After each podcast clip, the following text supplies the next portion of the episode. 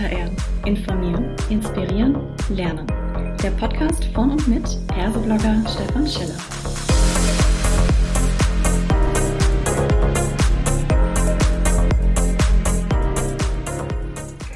Hallo und herzlich willkommen zu einer weiteren Ausgabe von Klartext HR. Heute habe ich mir den Christian Rauch mit ans Mikrofon geholt und wir sprechen zum Thema Fachkräftemangel. Wie schlimm ist er wirklich? Schönen guten Morgen, Herr Rauch. Schön, dass Sie da sind. Mögen Sie sich kurz selbst vorstellen, bitte? Ja, guten Morgen, Herr Scheller. Ich leite die Regionaldirektion Baden-Württemberg der Bundesagentur für Arbeit und bin somit verantwortlich für die Agenturen und die Jobcenter in Baden-Württemberg und auch deren Arbeitsmarktpolitik. Und ich denke, der Arbeitsmarkt in Baden-Württemberg ist genauso wie Bayern schon seit längsten und am stärksten von dem Thema gezeichnet. Das ist wohl wahr. Und äh, wir wollen tatsächlich mal so ein bisschen einen Blick drauf werfen. Wie schätzen Sie denn heute die Situation am Arbeitsmarkt ein?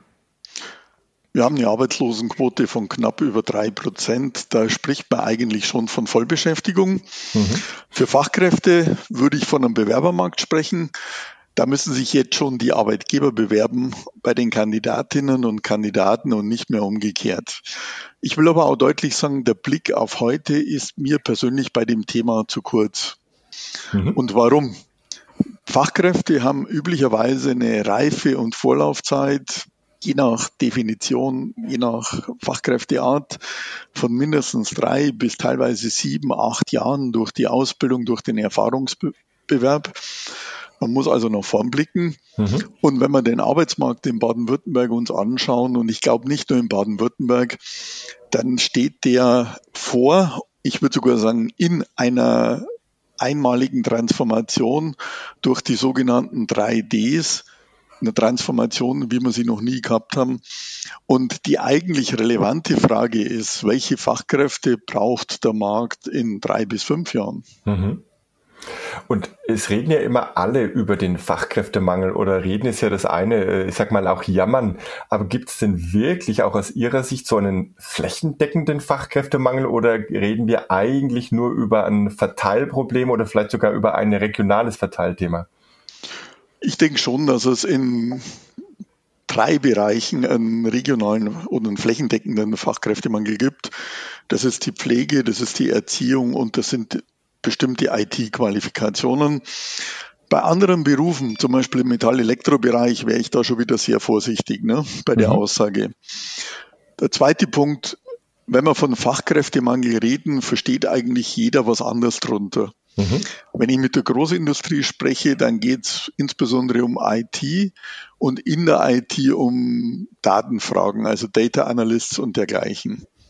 Im Mittelstand geht schon eher um Ingenieure, um einfachere IT-Qualifikationen, im Handwerk um Facharbeiter. Mhm. Und wenn ich heute im Hotel- und Gaststättenbereich gehe, dann geht es schlicht um Arbeitskräfte. Man spricht aber auch vom Fachkräftemangel. Das wird immer alles ein bisschen zusammengerührt. Und Sie haben es angesprochen, es gibt eine regelmäßige Befragung von unserem Forschungsinstitut, dem Institut für Arbeitsmarkt und Berufsforschung, von Arbeitgebern. Und aus der Befragung wird so ein Fachkräftemangelindex berechnet. Wenn man sich den Zeitverlauf dieses Index anschaut, den gibt es jetzt so für sechs, sieben Jahre, dann erinnert mich der manchmal an die Börsenkurse. Mhm. Der hat sich völlig von der Realwirtschaft entkoppelt. Das heißt, es gibt auch neben dem tatsächlichen sowas wie einen gefühlten Fachkräftemangel. Mhm. Ich könnte mir vorstellen, dass krass, gerade wenn man da so aus der HR-Szene rausblickt, da wird sehr viel geschimpft ähm, und es gibt trotzdem eine ganze Reihe von Unternehmen, die sagen, ja, bei uns läuft das gut. Ja, das heißt, äh, die stehen Themen wie Employer Branding und Co., die dann plötzlich wichtig werden oder generell Sichtbarkeit. Und da äh, ist es tatsächlich so, dass ich das Gefühl habe, mittlerweile wird hier nach jedem Strohhalm gegriffen. Und jetzt die, die, die Frage direkt mal auch an Sie. Kann denn in diesem Fall dieses Fachkräftemangels die Bundesagentur oder die Arbeitsagenturen per se bei Engpass-Zielgruppen denn tatsächlich noch unterstützen oder müssen Sie da die, die Fühler strecken? Wie sagt man da die die Flügelstrecken. Flügelstrecken, genau. ja. Äh, wir haben definitiv im Regelfall solche Qualifikationen nicht im Bestand. Also das mhm. ist schon mal Zufall. Es gibt so Zufallstreffer, aber das mhm. ist selten. in Bereichen wie Pflege, Hotel- und Gaststätten, teilweise auch im Ingenieurbereich, sind wir mittlerweile systematisch dabei, in sogenannten Drittländern außerhalb von Europa auch zu rekrutieren. Mhm. Das heißt, da können wir dann schon gelegentlich helfen. Ich will aber auch sehr deutlich sagen, auch hier braucht man lange Arten. Ähm, ich sage im Vorträgen manchmal, Amazon Prime funktioniert da nicht. Mhm. Da haben wir Lieferzeiten von 12 bis 15 Jahren, auch wenn wir über Menschen reden. Äh, man muss das Thema Sprache mitdenken, Spracherwerb. Auch bei Fachkräften geht es um deutsche Sprache im Regelfall. Und wir haben das Thema berufliche Anerkennung in bestimmten Berufen, im IT-Bereich weniger, aber teilweise schon im Ingenieurbereich geht es dann um, um Anerkennungsfragen. Die nehmen wir auch mhm. Zeit in Anspruch. Man kann es in Monaten rechnen, nicht in Tagen. Mhm. Ich habe jetzt oft mal das Gefühl, wenn beispielsweise IAB mit äh, statistischen Zahlen rauskommt, dann haben die auch einen gewissen Vorlauf. Das heißt, ich kann äh, aktuelle Themen wie jetzt beispielsweise äh, Ukraine-Krise, Zuwanderung, möglicherweise auch von hochqualifizierten IT-Fachkräften, das ist das alles noch gar keine ja, dass das noch nicht abgebildet ist. Wie viel Vorlauf braucht es denn tatsächlich, um auch aus Ihren Daten entsprechende Trends ablesen zu können? Also ich glaube, wenn man jetzt mal so Strukturbrüche wie Ukraine weglässt, ne, mhm. das sind für mich Strukturbrüche, die kann keiner vorhersagen. Man kann aus den Daten, wenn man den Fundus unserer Forschung und unserer Statistik wir sind ja auch eine große Statistikbehörde. Wenn man den systematisch nutzt, da gibt es zum Beispiel eine Fachkräfte-Engpassanalyse, die alle halbe Jahre aktualisiert wird, kann man schon sehr gut Trends und Engpässe erkennen. Die lässt sich zum Beispiel auch regionalisieren bis auf Landesebene runter. Das heißt, man kommt schon sehr gut zu Aussagen, wenn man mit dem mit den Agenturen vor Ort ins Gespräch geht. Im Regelfall gibt es da auch Fachkräftenetzwerke, Fachkräfteallianzen zum Beispiel heißen die in Baden-Württemberg, kriegt man da ein sehr gutes Bild nach vorne hin. Und wir haben zum Beispiel auch im Internet äh, Angebote, äh, im Moment schwerpunktmäßig für Beschäftigte. Ich habe es aber auch schon mal HR-Leuten vorgestellt, die, die dann begeistert waren. Ein Stichwort ist zum Beispiel New Plan. Mhm. Auch das kann helfen, um Fachkräfte in dem Fall nicht im Ausland, in dem Fall nicht vom Arbeitsmarkt, sondern im eigenen Unternehmen zu finden und zu qualifizieren und zu weiterbilden und da vielleicht auch mal unkonventionelle Wege zu gehen. Das ist eine ganz äh, wichtige Aussage, unkonventionelle Wege zu gehen. Äh, und wir fragen jetzt also letztendlich mal, begeben sich viele Unternehmen in so eine Art hilflose Rolle. Ne? Die sagen, was sollen wir denn jetzt tun? Und dann kommen immer ganz viele Player mit rein und dann äh, ist die Regierung irgendwo plötzlich mit drin. Äh, aus Ihrer Sicht, wo sind denn tatsächlich die längsten Hebel? Also wer kann denn vielleicht auch kurz- oder langfristig hier den, den, den Trend wieder in eine andere Richtung geben? Sie haben vorher das Thema angesprochen, Rekrutierung und Arbeitgeberbranding. Mhm. Da glaube ich, sind mittlerweile alle Möglichkeiten ausgereizt. Und im, im Bereich, wo es um echte Fachkräfte geht, muss man ja sagen, die sind in Deutschland, in Europa, manchmal sogar auf der Welt, wenn man schaut, insgesamt zu wenig. Da geht es ja nur um Kannibalisierung. Mhm. Der eine findet einen, der andere verliert einen. Ne? Ja. Das heißt, da glaube ich, ist immer viel Spiel drin. Der eigentliche Hebel liegt aus meiner Sicht im Bereich Personalentwicklung, Ta Talentförderung, sich zu lösen von einer Zertifikatsorientierung. Und das mhm. ist nicht Rekrutierung, sondern das ist, ich nenne es mal interne Rekrutierung und Entwicklung. Ne? Ja. Und da kann man noch vieles tun.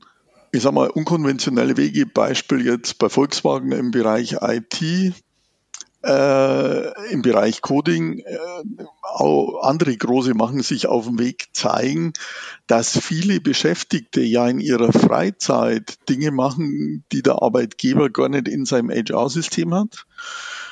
Talente haben, Interessen haben, die man nutzen kann und die man mittlerweile auch mit entsprechenden Fernuniversitäten, mit entsprechenden digitalen Angeboten, digitalen Universitäten auch relativ leicht anders als in der Vergangenheit, wo man gesagt hat, geh nochmal drei Jahre, vier, fünf Jahre auf die Universität, auch für den Arbeitsmarkt nutzbar machen kann. Das heißt, der Fokus muss stärker aufs vorhandene Personal, aufs vorhandene Erwerbspersonenpotenzial gerichtet werden und nicht auf die Hoffnung, dass das nochmal wächst und größer wird und irgendwo aus dem Nichts, sagen wir Sondereffekt Ukraine, den noch keiner einschätzen kann, äh, ich sage jetzt mal, Fachkräfte vom Himmel fallen. Ne? Mhm, das äh, finde ich unheimlich spannend, dass Sie gerade den Aspekt mit reinbringen, so nach dem Motto, ja, ähm, egal wo du hinschaust, du wirst vermutlich nicht mehr die eierlegende Wollmilchsau finden, selbst wenn du deine Suche ausdehnst auf Europa oder weltweit, sondern den Blick mal nach innen zu richten. Vielleicht auch an der Stelle, weil es mich jetzt gerade interessiert, wie ist das denn generell bei Ihnen selbst? Also wenn jetzt die Arbeitsagenturen auf der Suche nach Mitarbeitenden sind, gibt es da auch so eine Art Fachkräftemangel oder stehen die alle Schlange bei Ihnen? Nee, wir stehen, wir konkurrieren ja auch am, am, Arbeitsmarkt mit anderen Arbeitgebern. Wir lösen unser Problem darin, wir haben nach wie vor eine sehr hohe Ausbildungsleistung im dualen Bereich. Mhm. Wir haben nach wie vor eine sehr hohe äh, Studienleistung. Wir haben eine eigene Hochschule und rekrutieren auch von anderen Hochschulen. Das ist so die eine starke Säule und wir haben ein sehr ausgeprägtes, elaboriertes internes Weiterbildungssystem, Weiterbildungsmanagement. Das heißt, wenn Sie von der Seite einsteigen, werden Sie erstmal sehr umfassend, durchlaufen Sie ein Onboarding und dann stehe Ihnen eigentlich über Weiterbildung alle Wege in der Organisation offen. Ähm, wir haben den Vorteil, wenn ich mit, mit Neueinsteigern spreche, unser Asset ist nach wie vor das Thema Vereinbarkeit von Familie und Beruf. Mhm. Da bekommen wir eine sehr hohe Zuschreibung. Das ermöglicht uns noch bundesweit gesehen insgesamt gute Rekrutierungen in den Boomregionen. Ich bin in Stuttgart unterwegs, in München mein Kollege, da schaut schon wieder anders aus. Da haben wir auch Schwierigkeiten in der Rekrutierung. Mhm.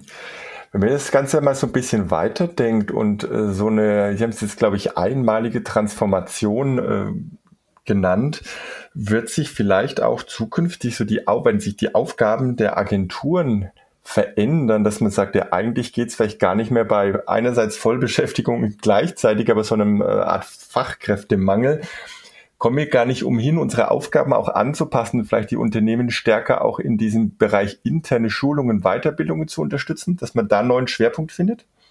Definitiv der Bereich Vermittlung, also Zusammenführen von, von Arbeitnehmern und Arbeitgebern, der nimmt in der Bedeutung massiv ab, nimmt auch in der Bedeutung ab, weil digitale Formate, Plattformen das Ganze in weiten Teilen ersetzen werden, was, was in der Vergangenheit auch persönlich lief.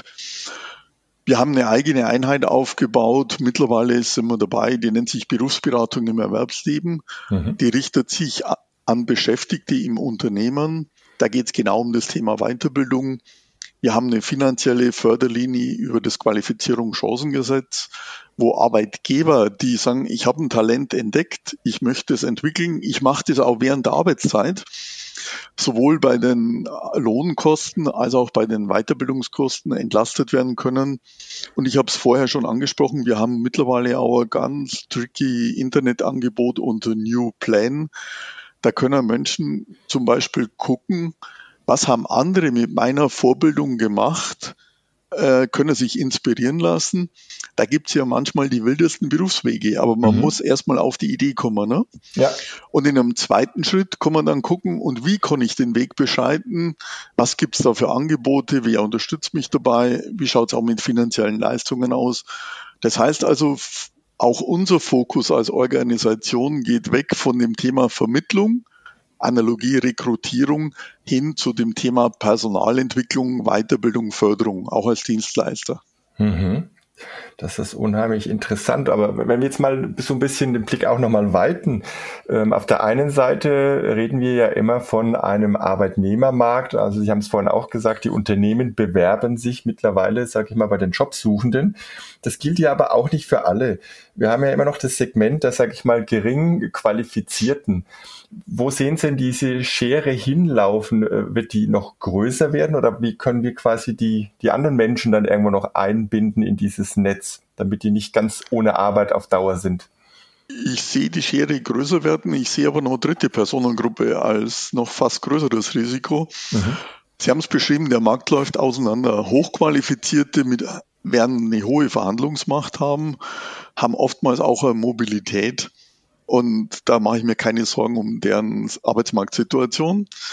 Dann haben Sie auf der anderen Seite die Geringqualifizierte. Da wird es auch immer wieder Tätigkeiten geben, die die ausüben können. Die werden auch nicht durch Technologie komplett ersetzt. Das zeigen die Entwicklungen sehr deutlich. Mhm.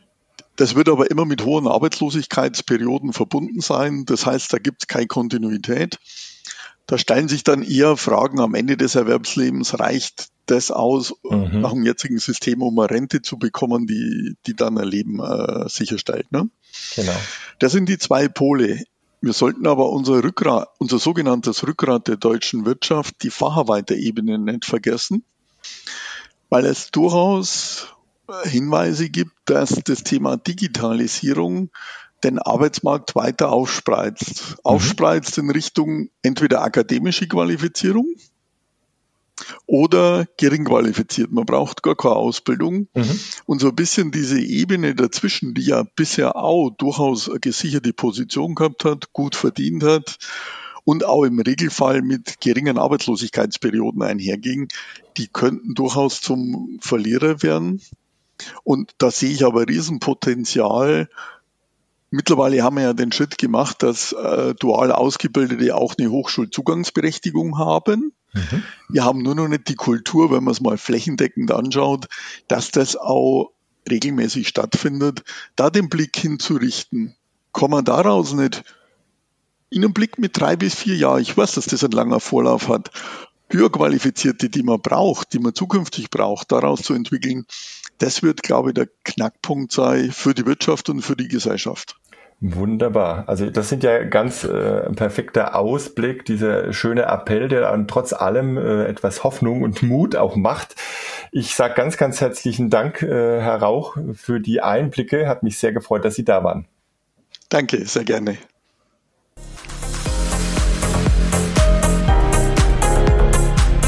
Das war eine weitere Folge Klartext HR. Informieren, inspirieren, lernen. Der Podcast von mit Perseblogger Stefan Scheller.